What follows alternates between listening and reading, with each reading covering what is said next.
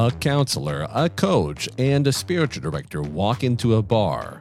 What comes next is either the greatest punchline of all time or a conversational cocktail that could change your life forever. Jake, Liz, and John are offering you a unique three way perspective on common mental, emotional, and spiritual struggles. Only you know which perspective you need the most. So grab your favorite beverage, listen in, and decide who you're going to call. Hello and welcome back. Thanks, Jake. He gave me like a send off here.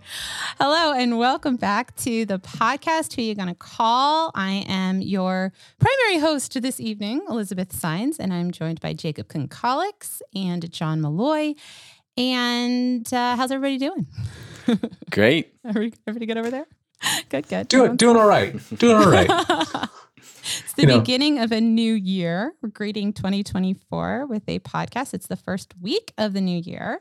So I figure right we're right around the time where people are starting to realize that they made the wrong resolutions or don't like the ones they made or you know, wish they were already at their destination. Um, so we're going to talk about that a little bit. We're going to talk about New Year's resolutions and our perspectives on them as a counselor, a coach, and a spiritual director. But first, uh, does anybody have anything fun that they're drinking in our virtual pub this evening? well, I went for a Manhattan tonight, so I have a Ooh. Manhattan in front of me. Explain a Manhattan to me. I actually don't know what that is. Really? You don't know really? Manhattan? I don't. That's fascinating. There's someone that we know in common that actually taught me how to make Manhattan. Really? Was it my yeah. brother-in-law? It was not the one present My here. other brother-in-law. I have another brother-in-law. I have many. Yeah, yeah. I have many this is brother-in-laws. True. this is true. but it is it is bourbon and vermouth and bitters and oh. uh, cherry stirred with ice. Well, that sounds lovely. It is. It's very lovely. I was in the I was in the mood for something slightly elegant. Love it. Love it. What about you, Jacob? Um, I'm straight up coffee, black. Um, I oh, am taking a hiatus a on on alcohol mm-hmm. and uh, any sweet drinks. So coffee, my black oh. coffee is my friend. I'm okay with that though. I'm calling you out. Is this an Exodus 90 thing? I was ask I was thinking the yep. same thing. Mm-hmm. yep. So how well, the cold showers? your resolution is. indeed, indeed. I'm always glad I'm not a man when I see the cold showers part of that. nope. There Thank is a Lord women's for version. Making now. me a girl. There is. I saw that. I saw Fiat 90. Is it? Yeah, something like I, that. Okay. Yeah. Huh. Yeah. And what are you drinking? I looked Liz? into that briefly. I am drinking um, Cabernet Sauvignon. It's supposed to be uh, in. It was made in bourbon barrels, so oh, I guess huh. that makes it fancy. I think it's stronger than the it's other a little stuff stronger, I normally drink. probably. Yeah, because it made me very sleepy last night. So we'll how is that that stronger? So, because it because when they use the bourbon barrels, it uh, takes out some of the leftover bourbon that's in the wood casks, and so mm. that can up the percentage just a little bit as it ages. So a couple percent more, and also can gives it more of the I don't know bourbon vanilla flavors. Yes, and, that's definitely there. Like when I first tasted it, I was like, "This is different," and my husband Mhm. explained it to me, and See, Yeah, just just quite give me my, my hot chocolate. You know, just get on this bourbon stuff. he's like describe it in detail, every single tasting note. How does that make you feel? oh man, delightful. oh my goodness. Okay, so diving into our topic a little bit. Uh yeah, I was just I I was telling the boys before the show started, I had gotten a lot of emails, as I'm sure most of us did, and just Instagram ads and all the things as the new year began. It started December 26th, and man, I was not ready for it. It was like we had we were still cleaning up wrapping paper off the floor and getting over midnight mass. And all of a sudden everyone's like okay the new year. Here's how to crush 2024 and i was like i don't want to crush 2024 i want to sit in my pajamas next to the christmas tree and read chesterton. That is what i want to do on december 26th and then as i'm reading all of these emails and seeing all these ads it was all about getting your physical health into like primo condition. It was all working out and eating right and here's yeah just how to have the best healthiest year but it wasn't as a as a mindset coach, I was reading it thinking, well, that's great, but you know, there's more to health than your physical body. And a lot of the time, the health of your physical body starts with your interior life. It starts with feeling hopeful, being excited, um, having control of your thoughts and healing from trauma and having a good relationship with the Lord. Like so much of your health stems from your interior life and goes outward. Mm. And everyone is trying to patch up the outside and sort of not paying attention to the inside. So I kind of wanted to bring that up tonight and see if you guys have seen that yourselves. And um, I don't know, just some of our thoughts about maybe tweaking New Year's resolutions a little bit and seeing if you can um, get to that beach body through a back door you haven't explored yet. like Exodus 90. Uh-huh. Yes, like Exodus 90. I mean, it's a really good, actually, it was a really good uh, topic starter there. yeah. Well, I'll, I'll, so since that is brought up,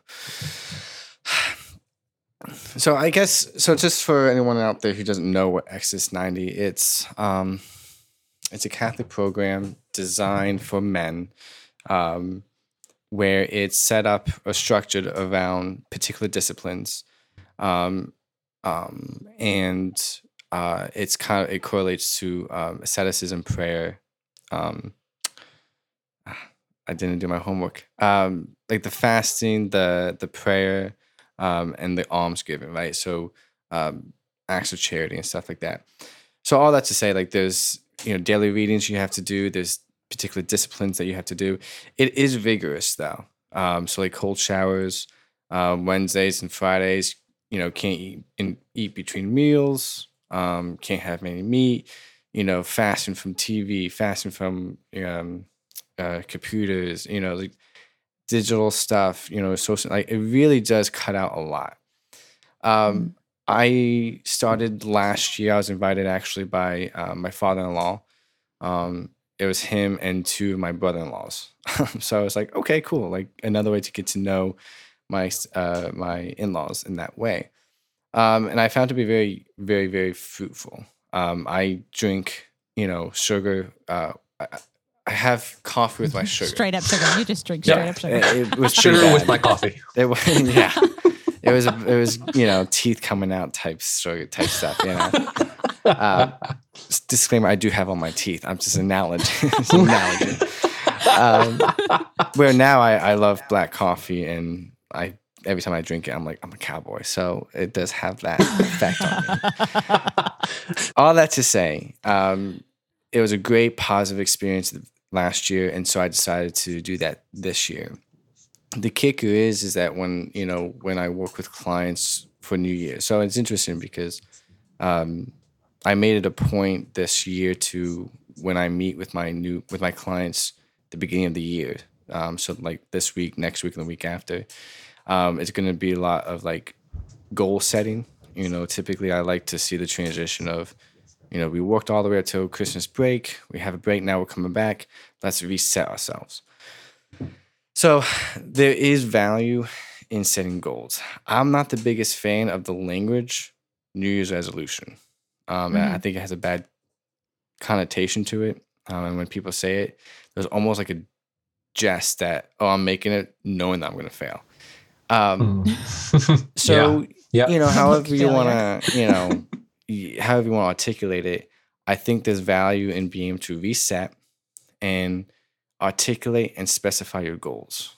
Um, what I do with new clients, most of my new clients, um, I give homework. um, and one of the first homework is to identify a vision for themselves.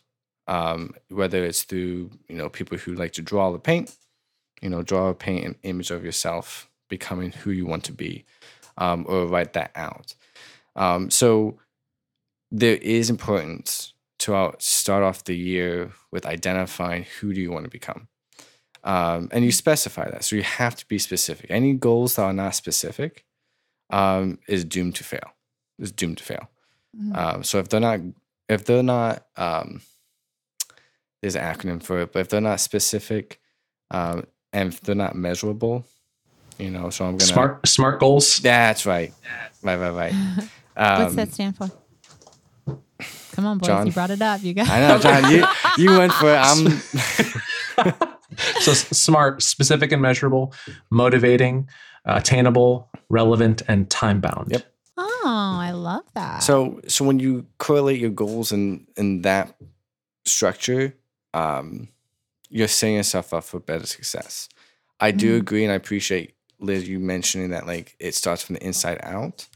Um, and I and I definitely would recommend to anyone, you know, that if you're gonna make a resolution or a choice to better yourself, that you structure it from different components, right? Spiritual, physical, you know, emotional, mental, um, Mhm. to hit all the whole person, you know, the whole personhood of someone. Um, so yeah, so I mean, I'm I'm a big advocate for goals. You have to, you have to, you have to have have a direction.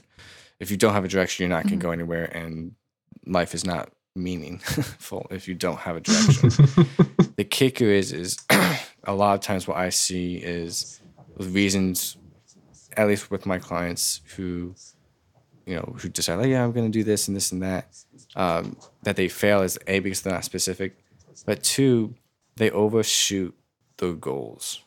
Um, Mhm, something mhm. when I work with young men, something I found to be very um, discouraging is that they have good goals and maybe even specific goals, but they overshoot and meaning um, I'm going to work out for five days a week. No, you're not. Mm. If you're going from not working out to working out, you're not going to work out five days a week. So what mm-hmm. you do is you set yourself a an attainable goal, maybe one that does challenge you, but Mhm. attainable, and you do that consistently. Once it's mm-hmm. consistent, then you up it, but only when it's mm-hmm. consistent. Um, so it I- reminds me of uh, James Clear in Atomic Habits when he talks about if you want to be a person who exercises, put on your sneakers and tie them. Mhm. And that's the first step. Yeah. Because once you have your sneakers on, you're more likely to then go for a run or a walk or Yeah. something. And Mm. so it's just and that gets that that gets to that attainability. Like, what is Yes. attainable? Yeah. uh, and right getting now, it, what's you know. attainable is I can put on my shoes. Yeah. Exactly. yeah. Exactly. And you need to do so that and that's the beauty of X. So X is a specific program, right? Um, but part of that, you know, you have this hard disciplines um, and the challenges, but you got a brotherhood. Um, so I think that's another component that I think people forget about when they set goals for the new year, um, is that they are doing it alone. Yeah. Um, and I Mhm. think there's there's significant importance of not to have a some level of community in it, um, to hold each other accountable, and to encourage each other um, to keep moving. Um, I think it is it is a 90 day. I think it's 90 days to break a habit. You know, so it's like, oh, I want to, you know, break a particular habit. You know, I want to work on, you know, self mastering over some appetites. It's like, if you're gonna, you gotta be specific. You have to be smart about it, right? Smart goals, but you have to commit to a, a- a certain period of time, and that is around 90 Mhm. days. You know, so hmm Mhm. you have to start somewhere. You have to make it attainable, but you have to commit. And so, and Mhm. again, that's that's kind of the last thing I notice, anyways, with working with clients is if you do not have your why, you're not gonna you're, you're not gonna be motivated. Um, again, when I work with clients, a lot of times when we start treatment, it's okay. What are your what? What's the vision? What are the pitfalls or the obstacles that are preventing you from that vision? Why do you want to change? Um, you get those three things together, you, you got something. Yeah. No, I love that. I love the why. I've heard the phrase multiple times the why that makes you cry. and uh, I Hmm. really like that phrase because it's like, it's got to be such a powerful why that just thinking of it makes you emotional. Like, I want Yeah. this so bad. And, Yeah. um, and I like that because it's, it's helped me see cert- with, for, for myself with certain goals, why I'm not motivated because my why isn't important enough. Like, you Yeah. know, I'm not going to be one of those people who buys a dress that's a little too small and then that dress is going to inspire me to work out. It's not. I'm going to try the dress on. It's going to make me feel bad about myself and I'm going to reach for cookies. It does the exact that opposite. That will make me cry in a totally different way. Yep. But that's kind of the power of those arbitrary goals when we haven't actually spent some time to to mm. think about what we actually or who we actually want to be. Mhm. So, like buying the thing that's just too small, so you feel like you want to fit into it. That Mhm. hasn't worked for how many you know years for any of us. right. We just have a closet filled with clothes that don't fit us, which then drives us to Make you feel worse. and make you feel worse and Mhm. yeah, and spiral out. Mhm, Um, mhm. Yeah, Yeah, and I think it it does lead back to that interior disposition where to some extent in order to succeed in a goal I would say two things. One is you have to love yourself already Mhm. and believe that you're worthy of the goal. Mhm. And the second one I would say is also it's a know thyself situation where you have to know the phrasing that motivates you. Because for me, goal, I hate the word goal. And I hate the word resolution. they sound so heavy. Like they sound like big, like high stakes, scary things. But you Yeah. replace that with dream or adventure or anything that just feels a little bit more sparkly, and I'm more interested. Um, or even just like turn it into something that has more of a story behind it. So one of the I'm horrible at working out. I don't like it, but one of the things that I saw interest uh, recently that interested me and that motivated me was I saw a so cheesy, but I saw a walk through Middle Earth challenge. Oh, I saw I saw this. it? It was so fun. They were like put together a fellowship of your friends and then follow Frodo's journey to Mount Doom and destroy the One Ring. And I was like, Yeah. I would do that. I would get Yeah. together with eight friends and be like, we are going to destroy the One Ring. Yeah. Like, and you got patches and there were it was it was phenomenal. it was epic. Brilliant. And then I, I saw the faith version of that where it was traveling with Christ through Mm. Jerusalem and Nazareth and like all of his journeys. So there was just this like fun little like someone took these stories that we know that we're very familiar with. We know the path. We can picture the map in our heads and said, hey, here's a way to lose weight. Here's a way to get in shape. And it's like, okay, that's sparkly and imaginative. And it's not like those dumb Peloton commercials. I don't want to be those people. They are intense and scary. So, but again, I think it, it, it boils back into your interior life and your interior mm-hmm. disposition.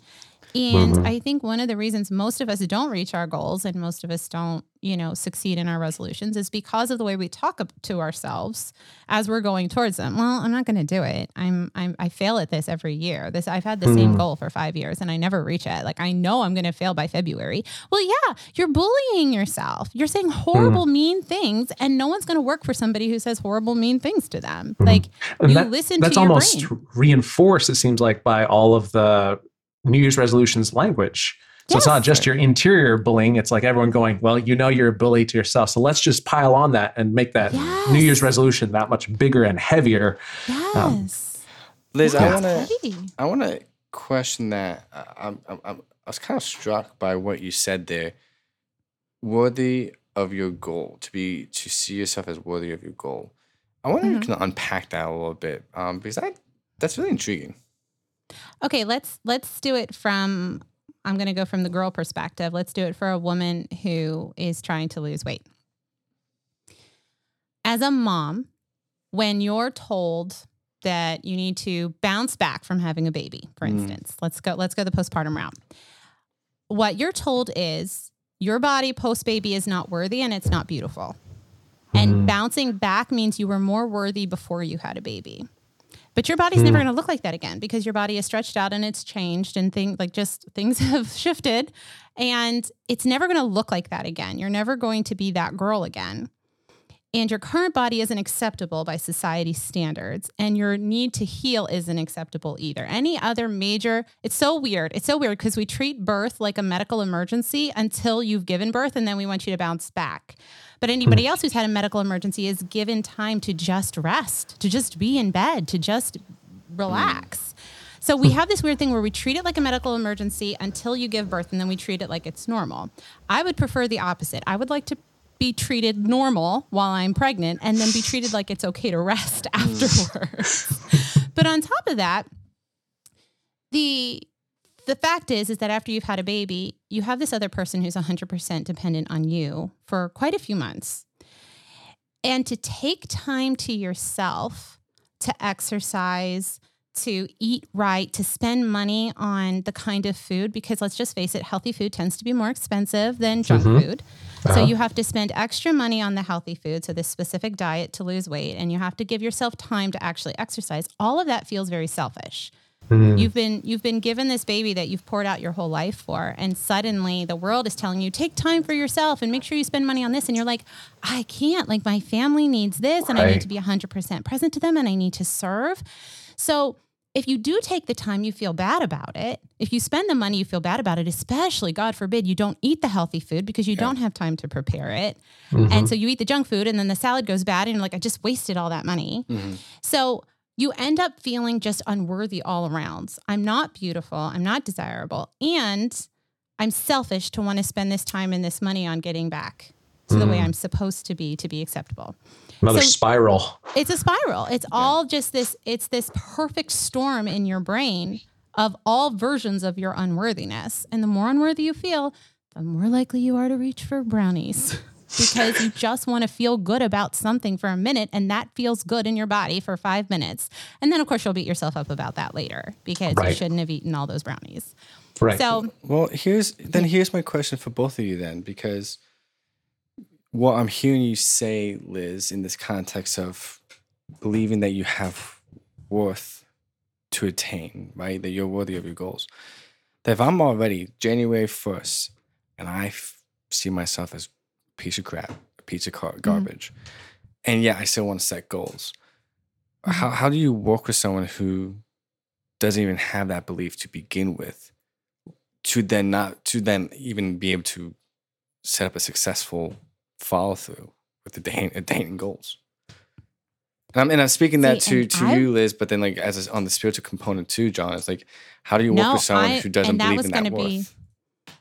I was going to 100% point at John because I think that's where you turn to the Lord and you find your worthiness in God first. Yeah. So as we've been as we've been talking, I've been mulling over a couple things. One is um, that first question about you know the the goals where they come from, or even just like establishing them. And I've wondered over the past couple of weeks how often we choose goals, resolutions, whatever you have, out of this place of um, uh, of lack our Mm. mentality of lack, our mentality of unworthiness, our, our mentality Yes. of of um, I, I just do all this stuff, but you know I want to be better, so let me go to the complete opposite extreme. Yeah. It's the That, extremes. that premise is I would be better if. uh huh. So you're you're starting from lack. I mean, it's so Yep. true. Yeah. And how did we get there? Well, on the spiritual side, we have this this voice telling us you are not worthy. You are you are a piece of crap. You don't hold goals. You don't live up to your standards. You just reach for this. You cope with food, alcohol, uh, sex, whatever the thing is. We feel the effects of that, which is this desolation, either on the, the non-spiritual realm, like, well, I feel a little bit pudgier, or um, my bank account's a little bit emptier, or whatever the thing is. Which all happens after Christmas for everybody. right, right. and some of that is pressured. And if you know about that, you can go back, or you want to know more about that, go back to the episode on Advent when we talked about preparation. yeah. Um, so then we're in this state of desolation, either spiritual desolation relating to our closeness with God, or non spiritual desolation, where it's just human life. And then we make big changes based on that desolation and in the midst of that desolation, mm. which is then more reactionary to the pit we've we find ourselves in than actual reality. It's emotionally based. It's just, you know what, I feel I feel so horrible about, you know, eating brownies all the time. You know what? I'm never going to have a brownie and my New Year's resolution is I'm going to, you know, do the the no sugar deprivation. yeah, I'm going to do the whole 30, no sugar, no fun, no anything diet for the next, you know what? And I'm not just going to do it for 30 days. I'm going to do it for 90 days. Now, I'm not knocking Exodus 90. I've done it two times and it was wonderful. but when we enter into those resolutions out of lack and out of a knee jerk reaction to, um, to that lack that we've experienced, that's not actual, um, I don't think it's really healthy goal setting or spiritual growth. It's just a knee jerk reaction. Yeah. And then you get caught in the cycle again. Oh man, I didn't I didn't make it. It's only January 3rd. Yeah, yeah. I um, Yeah. I'm noticing me getting really excited because I think that that's it. I think you guys hit on something really, really powerful because I think the tendency, the proclivity to say, I'm failing, I'm worthless. And so therefore for me to attain worth, I have to change. Um, Mhm. and it's like it's interesting because like is that change even good for you? You know, that type of change. It's like is really going on a diet better for you rather than talking to a spiritual director, a coach, or a counselor. know? It's like maybe do that first. Um, Yeah. And it's Taking that moment. because my my reflection and you know as you guys were talking about this was like you know light bulb because I remember when I last year X's ninety was I think it was very some somewhat of that I'm lacking I'm I'm not being a good man and I gotta be a better father I got to I got to be better in the Mhm. context Yeah. of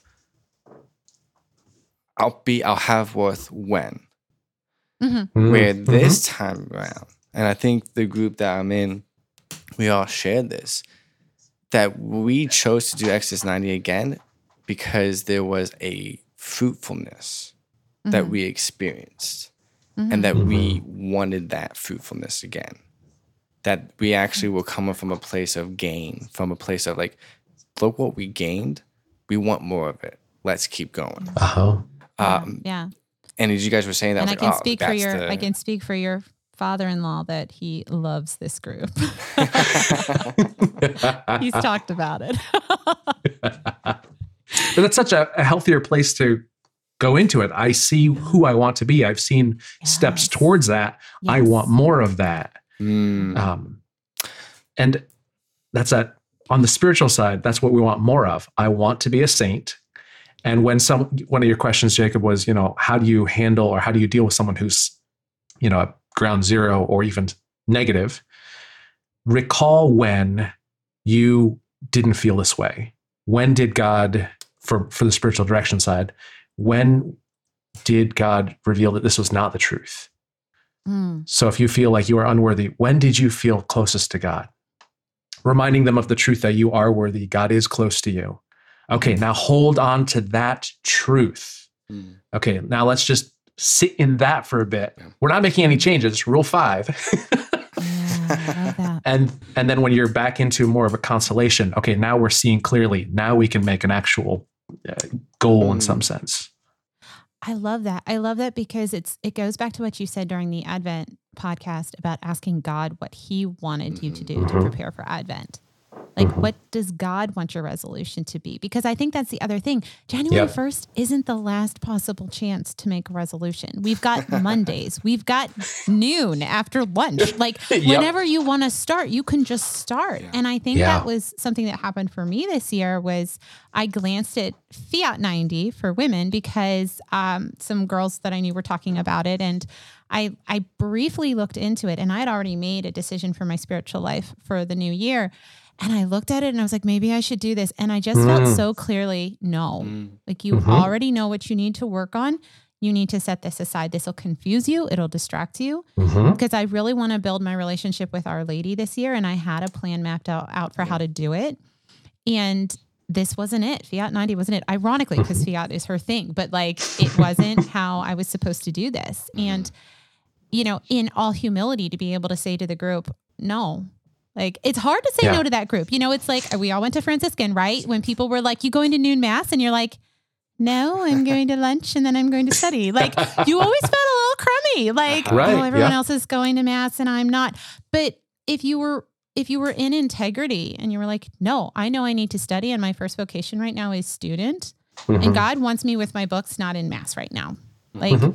you had to, in integrity, sort of embarrass yourself in front of your friends and not give in to the peer pressure of mass because it was time to study. Mm. Mm. Yeah. So it's kind of that same thing of sitting with the Lord and being like, what do you want my 2024 to look like? And a hundred percent, he's not going to give you the step-by-step playbook, but he will tell you, Hey, for now, I want you to be on this path. And, and we Yeah. may pivot three months from now and that's Yeah. okay. And I love how you said in this moment, it's not, okay, well, here's what 2024 is going to look like. No, no, no. Right. It might just be for this week. Yeah. And God says, for this week, you are just going to focus on five minutes of prayer or 20 minutes of prayer. And next week, it'll be something different.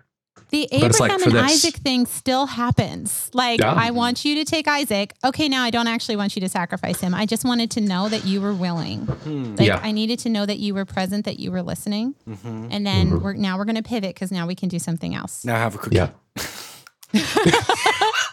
Here's a ram. Here's a ram in the bush. bon appetit. you know, it's it's it's it's kind of neat. You know, it's interesting because because again, something that I'm keep coming back to is this idea that like I I really do think outside from wanting to better better ourselves and becoming that version of ourselves, we do start from a place of lacking. Like I don't believe mm-hmm. in myself, so let me do something, which is interesting because it's a paradox reality that like you actually have to believe in yourself to actually achieve the goal. right. So it's mm-hmm. some, so it's interesting. Um, but the kicker is, is like, I think for for many of us, when we look at ourselves, like crap, yeah, you know what, you're right. I'm I'm doing this because I'm lacking. So I guess I won't do anything. Like I, I almost have to mm-hmm. believe in myself first before to do the behavior. And that's kind of the unique thing too, though, is and and I'm sharing this from my experience in counseling, is that I tell my clients, like, look, you don't have to have to believe in yourself 1st mm-hmm. You have to just simply start with the behavior. If that's the avenue of change you want to take. Yeah, some people who are gun ho, like, I believe myself, let's do this, and we're working from a place of gain. But if, if you find mm-hmm. yourself, those who are listening now, where I am seeing myself as worthless and I have no motivation. I want to change. But if I have to believe myself first to change and I don't have that belief, then it's hopeless. It's not. Mm-hmm. And it's neat because scientifically, anyways, um, there's a particular modality that you know I adopt into my practice. It's called acceptance and commitment therapy. And one of the principles that it talks about that you can actively behave towards a value without having to believe the value first. And I think a lot of times too, belief actually comes maybe a little bit afterwards when you see the results. Mm-hmm. The scientific method is to test a theory or hypothesis and to evaluate the results to see whether it uh, is sustainable Okay. Mm-hmm. So it's like, if I don't believe in myself, yeah, I want to make positive changes in my life. And yes, I need to believe that I have worth in that um, or I have skin in the game. But I can't, I don't, that's, I can't start there. I'm below zero, right? I'm ground zero. Start doing a behavior and mm-hmm. notice the impact and use the, mm-hmm. use yeah. that impact as the evidence for that belief that maybe I am worth doing this. Mm-hmm. You know, yeah. um, I love resistance. I tell my clients all the time. I love not in the sense of like fighting back, love fight for the sake of the fight, but like to in a humanistic way saying this is hard and I I'm struggling with this belief. It's like good because that's gonna that that moves your heart to wrestle with it, to contemplate it, to reflect on it, and when you do those particular activities or behavior, you're gonna follow through with you're gonna follow through. Um, so it really is interesting where like, yeah, you gotta see that you are worth that goal. But if you don't even believe in that, you can still actually achieve those goals and then still achieve that belief by simply uh, doing the behavior first, by simply doing the mm-hmm. virtue first, um, mm-hmm. and seeing the results afterwards. Um, mm-hmm and I commend I like those language. whoever chose to do that because that honestly, I would I would say um, it takes more courage. You know, like again, I'm doing Exodus 90 twice, you know, second time around, and like, yeah, this is great, but I think it's more courageous for guys who are like, I'm terrified. I don't believe I'm worth doing this. This is gonna suck, but I'm gonna do it anyways. Yeah. Like, I hats off to you, because um, that's that's mm-hmm. courageous. Mm-hmm. mm-hmm. What what comes to mind as you were talking about the the behaviors, even if you don't necessarily believe it quite yet, um, is that's a lot of our our Catholic faith is mm. that as kids or as, as kids from Catholic homes, all three of us at least, we're instructed and here's how you do the Catholic life. Mm. And even like the ideal of the RCIA is this you're in this apprenticeship of life. Here's how we are Catholic. We live out the, the the aspects of Christ's life throughout the year. We do these actions.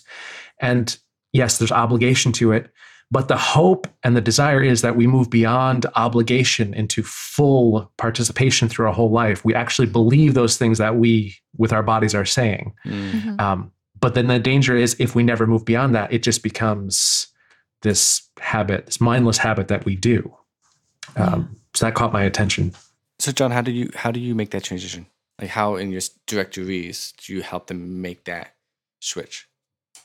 So some of that is is getting into um, someone coming to mind right now who does a lot of the external stuff, and there's not a lot of articulation of an interior why or a conversational thing.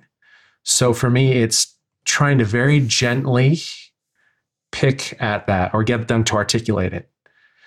Um, okay, so you're doing, you know, five rosaries. Great tell me tell me what that experience is like Hmm. why do you do that you you you feel closer to god what comes to mind when you are praying these you know 150 to 200 hail marys Mm, um, wow. but it's that it's that digging for me it's that digging into the reason behind it and then allowing that um, that struggle to Mm. articulate the why because i think often we don't have the opportunity to articulate why we're doing these things even the most devoted of us catholics if we don't have an opportunity to say why or what our experience is of it it doesn't become quite Mhm. solid um, it just well uh, because i'm catholic Mhm. great wonderful Mhm.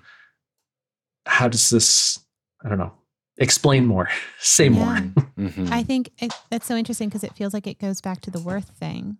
Because I think for myself, um, as a as a very staunch rule following Catholic, uh, a lot of the time it's just like I'm checking boxes because this is Mhm. what it means to have a relationship with God. But then I lose the relationship in the midst of the Mhm. boxes. Like, Mhm. well, I went to mass, I do adoration, I you know, I I'm doing this prayer routine and like I'm journaling about this. Like I'm really I'm pursuing my relationship with God the way I'm supposed to. And like if I attached if I attacked my relationship with my husband the way I do with my relationship with God, we would not have a good marriage. Like Mhm. I I want to spend time with my husband because it feels natural, because it's fun, because there's a there's just this lovely understanding and safety between us and it's it's a, just such a profitable relationship for both of us. We both just it feels indulgent to spend time with my husband. It feels like an obligation to spend time with God. Mhm. Mm. Yeah. You know, and it should feel indulgent. Well, should is a is a dangerous word because that gives an obligation. Don't but shit right, on but, yourself. Right, right, exactly. Because I say that all the time with my, co- my coaching clients. Uh, stop shitting on yourself.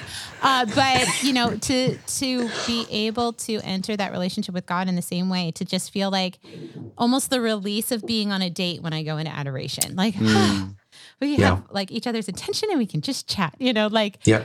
It it that's what I want it to feel like, but so often it feels like, well, I don't have time for that level of vulnerability because I'm trying to check all these boxes. Mhm. And if I don't check the boxes, I can't have a relationship. But I can't have a relationship because I'm too busy checking boxes. Yeah. so then in in spiritual direction if for for me i would hear that and start digging a little bit okay so what if you don't do that you know what what does that mean for your relationship with god Mhm. um, and then we start starting to talk about what is your image of god.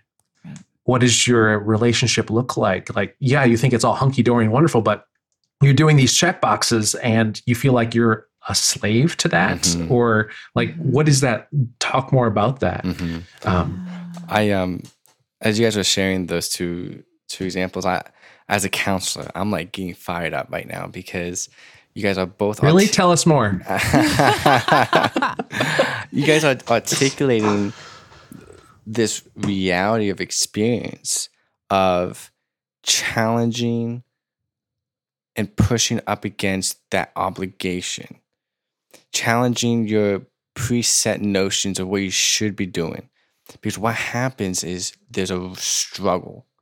And let me tell you something if you, any of us who think that setting up goals, whether we believe in ourselves at the beginning or believe in ourselves at the end, that it's going to be hunky dory and easy, I call bull BS on that. Mhm. and and I'll be honest with you all, I think I think it's learning to value and appreciate and embrace, loving, lovingly embrace the struggle. And let me tell you something. Mhm. It is, it is a miraculous sight to be at this this space, this chasm of taking a leap of faith, taking the choice. Do I go outside or do I do I go into the bathtub and take a shower, a cold shower? Like and that the split seconds before that, the the split seconds of total abandonment. Um, giving another example, I, I can't tell you. Oh my gosh, how many times the the miraculous seconds and moments where I challenge my clients to go farther beyond that, they could imagine for change. Um, Mhm. you know, one would be, you know, doing this exercise of like, okay, I need you to validate. And I usually do like, um, do I have your permission to push you? You know, challenge you a little bit. It's like, okay, yeah. I said, I'm going to invite that. you. I'm going to invite you to stand up. I said, what do you need to validate that emotion right there? It's like, I, I need to, um, you know, uh, uh, uh, I need to hit a hit a pillow. It's like, well, great, I have a pillow, and I want you to go ahead and do that. And the like almost like a shock on their face. It's like, what? We're not just talking about stuff. We're actually gonna like do something in in, in therapy. And like the resistance to go beyond that and say, okay, I, I gotta be vulnerable and I have to do this behavior to Mhm. change. Another another, you know, example would be, you know, many times, you know, clients don't look up and a lot of shame kind of comes through the door. And I'll challenge them. I say, look, I'm, I'm noticing you're, you're looking down. Do you mind looking up? Do you Mm, mind looking at mhm. me? Mm, and Yeah. the moments where you can just see the struggle the, the, the and i'm talking like life and death struggle you know that's the Mm. severity and the depth i think that these clients experience this that we all experience it really of that being seen in that way. Those seconds of like not looking not looking not looking looking. Mm, and how Uh-huh. that changes the reality and Mhm. changes the perception beliefs about how they changes their life. And so when we talk about setting our goals and when you talk about okay i'm gonna i'm gonna work out for you know you know once or twice a week that to set something on paper but the fall through behaviorally is going to be completely different battleground and it's going to be Mhm. those seconds it's going to be those minutes it's going to be those moments Mhm. of intense struggle that i do believe is what m- builds one to be kicked is what makes one a saint it's the struggle Mhm. and so when you encounter these struggles and you encounter the failures, okay, a saint is just a sinner who gets keeps getting back up again, right? Mhm. When you encounter the failures, love that process because that's mm. where it's truly made. That's where changes really, truly actually happen. You don't build muscle overnight. It's through the mm-hmm. breakdown of your muscle, right? When you exercise and when you lift weights, it's the breakdown. It's a tearing of the muscles that it mm-hmm. rebuilds. It's the struggle in that that builds strength, not the fact that you set it on paper and you're like, oh, look at me, I'm setting goals. It's like, no, I went mm. in, I sweat, I cried, I struggled, but I Mhm. followed through, and that has made me all the better. Mhm. mm. Yeah, I Yeah. think one of the things that popped into my head as you were talking was a- a lot of the time we see people achieving these goals that we want to achieve, but we don't think about the difference between us and them. And one of Mhm. the things that I try to remind myself, for instance, about personal trainers is that they like working out. That's why they're personal trainers. That's a great They point. have they, they have they have an unfair advantage over me, quote unquote, right? yeah. Like yeah. they're starting ahead because they enjoy this. So when Mhm. I show up, even if it's just for a brief walk or a short Pilates workout, I'm showing more courage than they are because they like this. And Yeah. I don't. And it's hard for me. So I think that's the other thing too is celebrating your little wins. Like, Mhm. you know, I think about that the same way with, you know, gentle parenting. There are people who are just soft spoken, lovely, sweet people, and gentle parenting comes naturally to them.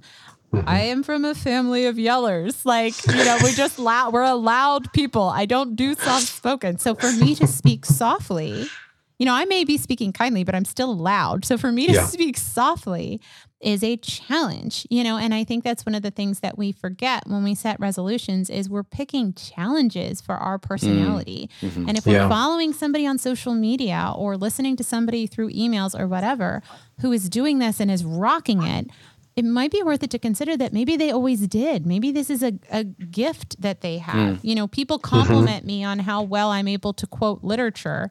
And I always say, well, yeah, because I like to read. I'm not like, Right. it's not really a, a it's a it's a gift i guess but it's not it's not hard for me i'm not working at it i'm not Yeah. trying really hard to be well read i just like to read it's Yeah. natural Yeah. for me so like i almost don't deserve praise the same way somebody does who's really worked hard to be well read and doesn't like to read you know Yeah, yeah. And as you were talking about just that that natural uh natural talent for whatever it is, whether it's working out or whatever it is, those idols that we have. Mhm. Idols, yeah, we'll go with Hmm. idols. Um when we measure ourselves against them, we're measuring ourselves against their natural talent or their acquired skill over years and years and lots of practice.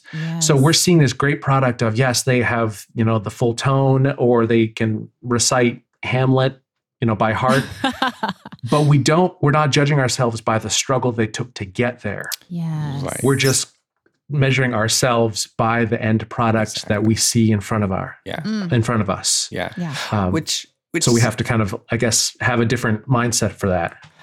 which Mhm. is interesting. I appreciate that, John, and I, and, I, and I'm and I'm gonna try to because I think there's a, the virtue of the middle, the middle as to like okay, you, you want to do something that's more inclined to your personality type, but you also want to push yourself outside those boundaries because you're really not going to grow as kind of like a Mhm. well-rounded, Sure. mature kind of person. Because my my I'll be honest with you, I'm I'm more inclined to go to a a coach, spiritual director, um, or a counselor, or let's say a, uh, a, a, a workout trainer, personal trainer, who who doesn't like the process, but values the meaning. And what I mean by Mhm. that, and, and, I, and I say this in the sense like, okay, I love counseling. Okay. I love it for the meaning's sake. Do I enjoy sitting down with clients who are processing their trauma? Do I enjoy trauma stories? Hell no, I don't. right? As much as they're sharing that and the pain that they experience, I'm feeling that with them. So it's not like, ooh, this is, feels good. It's the meaning of the struggle, is the meaning of that Mhm. healing and change. You know, one of my goals, and I I say this intentionally, knowing that I don't know what the likelihood of this actually happening. But when you you know when we take hot showers, and I'm going going back to this because cold showers is so like so physically we all feel that one Yeah, say it, it's so intense. Yep. So when you take a hot shower, what do we do? We sit in it because we're taking it mm-hmm. in, we're appreciating it. I want my one of my goals in Exodus particularly is I want to get to a place where I can sit in a cold shower and appreciate it the same way. Oh, not because. I like it, not because this feels good, be- be- but because I find a significant meaning in it that I'm hmm. willing to suffer and struggle. And so I think Yeah. again for our listeners, when in the context of like building a goal, that yeah, you want a goal that stretches you and challenges you. And I would say it has to be attainable, but has to make you struggle. Mhm. Mm, yeah. And, and in a way, Yeah. if you don't like it, good. Because who Yeah. likes who likes the process of growth? We, and John, I think you made a great observation. We compare our, ourselves to the end result. We can't. We we have to challenge ourselves not to. Mm. Yeah. Yeah. Those goals have to be, whether it's for spiritual, mental, um, or or emotional. I think part of that attainable is it's not we're saying, oh well, I'm going to lose 50 pounds, and then like inside there's this automatic chuckle because that's completely outside of the realm. But it also needs to be something that stretches us just a little bit. Mhm. Um, it's attainable. Yes, I can make it, but it's going to require me to go a little bit further, like you said, than I'm already comfortable doing. Mhm. Um, but isn't that love? Yeah. Right? Isn't it the, these goals kind of like a, Yeah. a, an an access point to how we're supposed to love? That what is supposed Mhm. to call ourselves out of ourselves, Mhm. our comfort Yep. zones. Well, it's the life of of sainthood. The saints were people that strove for virtue, which is that habitual um, habitual good. Yeah. And how do you get habitual habitually good at something? You practice, practice until you no longer have to think about it. It is just a part of your being. Mm. Oh my gosh. I remember when my spiritual director explained to me that virtue gets easier. Mm. It blew my mind. I was Mm. like, no, virtue's just hard. Because I was trying to explain to him that our kids had recently been sick. When this was like a couple years ago. Our kids had been sick. And I just didn't even think about staying up all night and holding them and Mhm. just Mhm. being with them through it.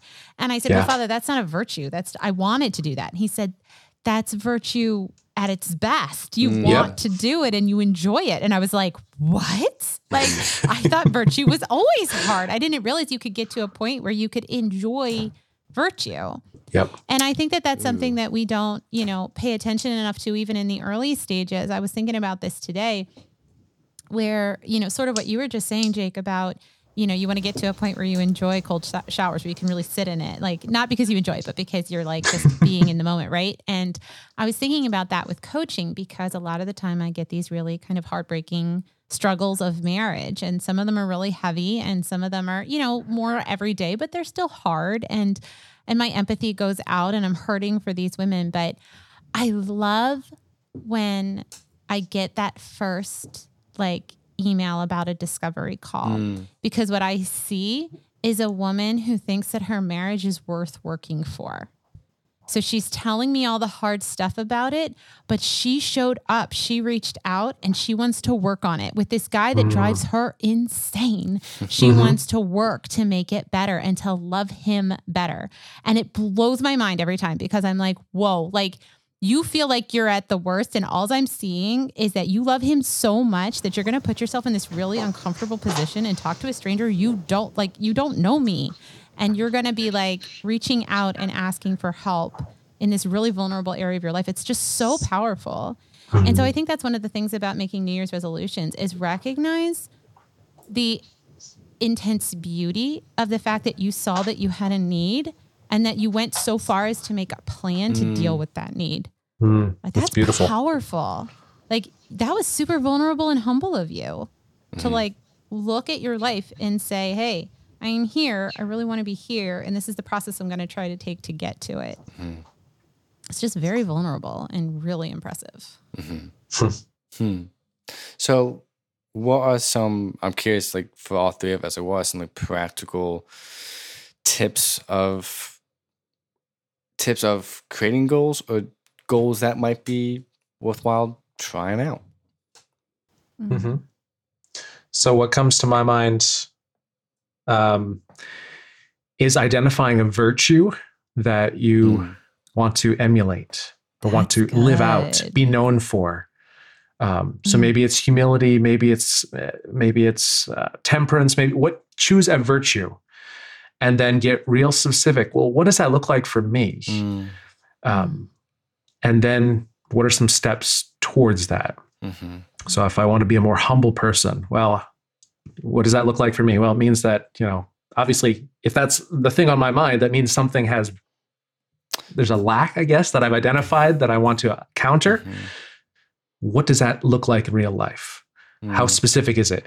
Okay, what are the measurable goals or measurable steps maybe that I can take towards doing that? Mhm. Am I laughing it off? Is it is it too, way too far out there, or is it just stretching me a little bit? Yeah. and then about how long do I want to do I want to be with this, God willing, and then bringing that before the Lord. Lord, is this the virtue you want you want for me hmm um, at this point in time? You know, and and then after weeks worth of struggling to answer those questions, you call up John, and you get yourself a spirit director. Yeah, yeah, and don't go it alone. We all need the accountability. yes, yeah, so true. So true. I love that. Yeah, I think for me, um, one of the things I was thinking of was your language is important and taking you you into accountability. One of my favorite things that I love about something my, my coach says this is if your goal makes you feel numb, it's not the right goal. Hmm. Hmm, interesting. If, if you feel detached from it and it feels impossible, then it's not the right goal. Your goal should hurt. because you know it's possible, but it's going to make you uncomfortable. So if you have a goal in mind, it should just feel kind of a little icky, like, ooh, I'm not gonna like that. Mhm. And that's so maybe it's like saying, like John said earlier, I'm gonna lose 50 pounds. You know you're not gonna do that. And you just feel numb about it and you're just kind of chuckling. Sort of like, I'm gonna make a million dollars this year. It's like, no, I'm not. Yeah. But you know, I'm going to lose 15 pounds. Like I could probably do that and it sounds hard and I don't want to. You know, just having Huh. that type of goal. And again, using language that fits your personality. So if the word Mm, goal or mhm. resolution or achieve or any of those things sound heavy like they do for me, um, change to dream, ta change to Yeah. ideal, change to something that sounds pretty. One of my favorites is um, Jen Fulwiler talks about when she puts together her vision board, she focused on vision, not strategy. So the Mm, vision is I'm going to lose 15 pounds. The strategy is going to change until I lose 15 pounds. So Yep. if this diet doesn't work, I'm going to try this workout routine. If this workout routine doesn't work, I'm going to try this accountability group. And you keep switching until you reach the goal. So it doesn't matter how many times your strategy changes as long as you keep an eye on that vision. And I love the word vision because it sounds beautiful and open and sort of that panoramic view instead of focusing on this like I am only going to create this reality this specific way and if this doesn't Yep. work I quit. Like Yep. it's just that's just setting yourself up for failure. Yeah. Yeah. You- I love that. I it's it kind of keeps it makes me think, Liz, asking like what what's the story you want to to to to live, right? Like what what what's your story? Mm, You know, because I mhm. think we all Mhm. relate to those stories. I mean, we already talked about Lord of the Rings, so we relate to that journey. you know, Yes. guess what? You are your hero in your story. And if we yeah. relate to heroes who fall and fail and who learn to struggle and appreciate the struggle and overcome and then therefore succeed, if you relate to that, guess what? You get to be that hero. You know, Mhm, Mhm. mhm. To choose and to choose to live in that in that that story. You know, become that hero. Um, Yeah. Yeah. so so I like that, Liz. I appreciate that. I think for me, so it's interesting because I do tend to kind of look at from a place of um, and I think we talked about this like the first or second episode about counseling in particular, at least how I perceive it, um, is like how to how do we take away obstacles. Um, so it's Mm. more like a Hmm. Switch, like we're gonna take something away to replace it with something else, rather than just uh, keep do, do A, B, and C. It's don't do C, D, and E, A, B, C, D. I'm not gonna. You get the point. um, the alphabet is hard. gosh darn it. Um, I, I'll, I'll blame my my my the fact that I have a newborn, not the fact that I can't. um, so so what I mean by that is this practically, and, and again, this is what I do with my clients is um, identify write in your journal. If you don't have one, get one. Um, because a heart of a saint is one who reflects and who knows thyself, and you can only do that if you contemplate and pray with a journal. Um, that's my own two cents Mm. about it. But get yourself a journal, and then in that journal, identify the prompt or answer the prompt. Who who do I want to become? Okay, Mhm. and I think correlating to like virtues, characteristics that you want to to live up to, you specify that vision. Okay, and Mhm. use your own language, use your own style. Okay, if you're an artist who likes to create poems or like to draw or paint, do an image that reflects that vision. Mhm. The second thing I'm I'm going to tell you to do is on the next page of your journal, you draw a brick wall. Okay, on Mhm. that in each brick, you're going to identify behaviors, emotions, Mhm. past events, um, and beliefs and thoughts that prevent you from achieving that vision. Mhm. Okay. Mhm. And the third step is whether it's with a spiritual director, counselor, coach, or whether it's through on your personal prayer, you identify practical, you take one brick, just one brick, commit to one brick for the first six months. Take Mhm. one brick, identify smart goals Mhm. to alleviate and take away that obstacle. I love that. You know, typically what I've seen happen is that when you take one brick away, you're going to take a few others with it, and you can get to that vision a lot quicker. Um, so don't think that you have to start tackling all at once. Pick one brick, walk from there. Yeah. We talk about that as a, a Jenga tower, you know, just like if you loosen one belief that you have about yourself, you'll weaken the whole belief tower and you Yeah. just keep doing that until you bring it down. And I like that too, Jake, because it gives the idea that like you have time. You have Mm. time. Like this goal Yeah. that you're setting for this year, if even if you accomplish it 3 years from now, it's okay. You can Yeah. take your time and accomplish it you know give yourself deadlines because it helps to motivate things but but also to recognize that if you don't accomplish it by the end of 2024 it doesn't mean you didn't make progress and it doesn't mean you can't accomplish it in 2025 you know Right. so i like that concept of you know take six months on one brick that's okay you know Mhm. because then you'll be one brick less and that's progress Yeah. But I do want to ask John. I have kind of a bonus question, and I know we need we need to wrap up. But I just heard this, and I'm I'm throwing you under the bus a little here because I want you to explain it to me. I just heard recently through um, Ignatian discernment that sometimes you make a decision and then experience desolation. So you kind of experience that it wasn't the right decision after you've made it. So. A, explain that to me. And B, if that's the case, what would you say to people who sort of maybe made a resolution and are already regretting it? Like this was a terrible resolution and I'm going to fail. So Yeah. how would you help them pivot? So I'll do the second part. Um, if you made the resolution, you made it in a time of consolation, you felt the presence of God, you were you were sure that this was it, Mhm. and then suddenly desolation hits. Um, now is not the time to change. Don't Mm. change in the midst of that feeling icky and whatever about it. Okay. Now is the time to double down because the reason that desolation may be present may be because you are weak. the devil, the devil does not want this to happen further. Um, God is allowing it for your own strength.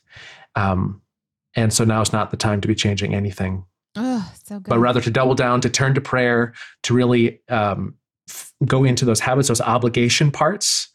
Yes, I committed to doing this, you know, 20 minutes of prayer as an example. I'm going to do those 20 minutes of prayer, even if it's, you know, painfully slow and it feels like three hours until for that last minute. And even Ignatius would, Ignatius would suggest go an extra minute just to show the devil that God is boss. Whoa. so instead of 20 minutes, it's 21 because you're then actively fighting against the desolation if it is true spiritual desolation. Love that. Um, and then when you're out of desolation, okay, then reevaluate. You know what happened here. Mhm. Um, it reminds me of um, I I had a coach one time who talked about spiritual warfare and how if she was trying to do something good and it started to go downhill real fast, the way she phrased it to the devil was, "Oh, you showed your hand too fast. Now I'm in all the way." that's awesome. Yeah. I really liked that. Like, oh, sorry. Now I know that you're against this. I'm going to try even Yeah. harder. yeah. what yeah. um what a message of hope. I really appreciate you guys ending with that. Um, because honestly, I think when you set yourself up for goals, Mhm. you have to accept discouragement and failure. I I don't Mm. think I really do. I Mhm. don't think you can actually succeed in a goal without first accepting failure first without accepting the struggle and the the discouragement because you will get discouraged you will fail and if you have a if you have a an unhealthy relationship with failure that is i avoid it at all cost or when i do it when i fail um, or when i get discouraged that indicates something on me something's wrong with me Mhm. to change that and say no i embrace failure i embrace and accept that i am human and broken and i will be discouraged but knowing that there's hope knowing that i just got to keep going through right Go, keep going what's the song um, if you're going if you're going through hell just keep going you know because there is an end to that um, Mhm. and there's a, a, a peace in that. Um, Mhm. So really, it is once you accept that, you're limitless. Right. Mhm. Anything can be accomplished because you know that it's going to take hard work. It's going to take you getting back up uh, over and over again Mhm. to attain that goal. Mhm. And I mean, it even boils down to just define failure. Mm-mm. Mhm. like Yeah. because because messing up once and letting that keep you down is failure Mhm. messing up and re-strategizing is not failure. Yep. You're still Yeah. winning.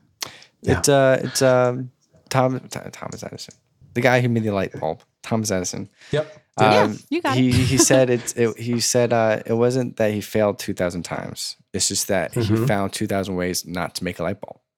Right. Yeah. yeah.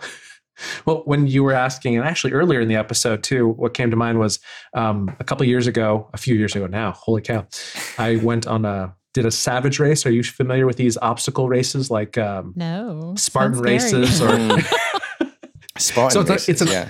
yeah. So it's an obstacle course Okay. over so many miles. So this one was seven miles with like twenty four obstacles. Oh. Um, and I remember getting ready for it, training for it. And I think runners have this too.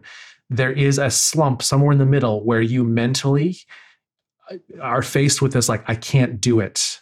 Um, and physically, like everything, lo- you know, leases out from you. So in the savage race, I remember hitting that. I forget, I think it was like mile five, mile six out of seven miles.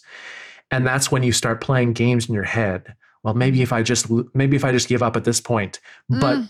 You have to push forward. I can do this, and it just goes to to Liz your your part. Like you have to have good um, good words for yourself. I am going to finish this. I can do this. I am going to finish through.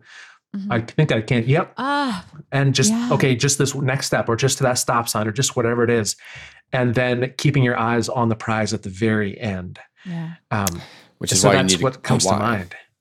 Yeah, and, you, and you've have a why. accountability. And accountability. Yeah. Because that's, you know, what you're making me think of, and this is like a totally different, but birth. Uh, Mhm. Because I remember Yeah. my midwife telling me every woman says I can't do it right before the baby is Mm. born. Mm. And I knew that intellectually. And I have done it every single time, but I know intellectually that when a woman says, I can't do it, she's about to give birth. Uh-huh. And I remember one time being able to hear a woman give birth in the room next to me in the hospital. And she was so unhappy. And my husband and I, I'm in the middle of labor, but we're listening to her and we're praying for her because I heard her say, I can't do it. And she sounded so despairing.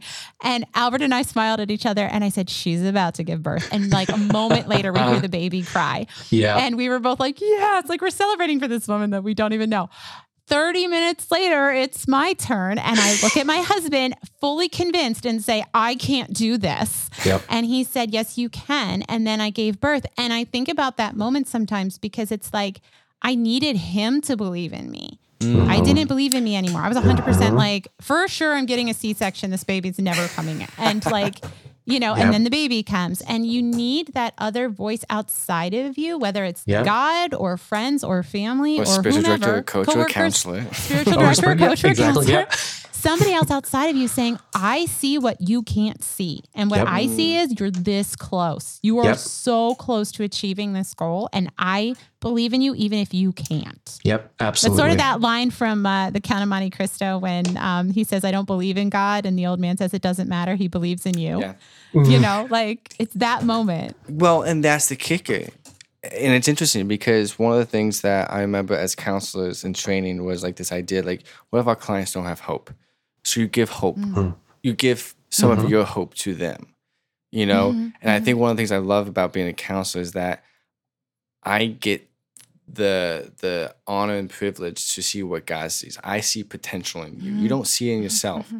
But I'm going to work with you to rediscover. Counseling is all about mm-hmm. rediscovery. I really do believe it's not about creating a, a new wheel here. It's about who am I and getting back to that truth.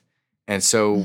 When I see that accountability, like, hey, you got this, you got the strength. I can't, and it's and it blows my clients. A lot of times, I, I I challenge them to like dig deep, go to the resistance, go through, fight that shame, get through it, and they're like, Jake, I can't, and I'm like, you can.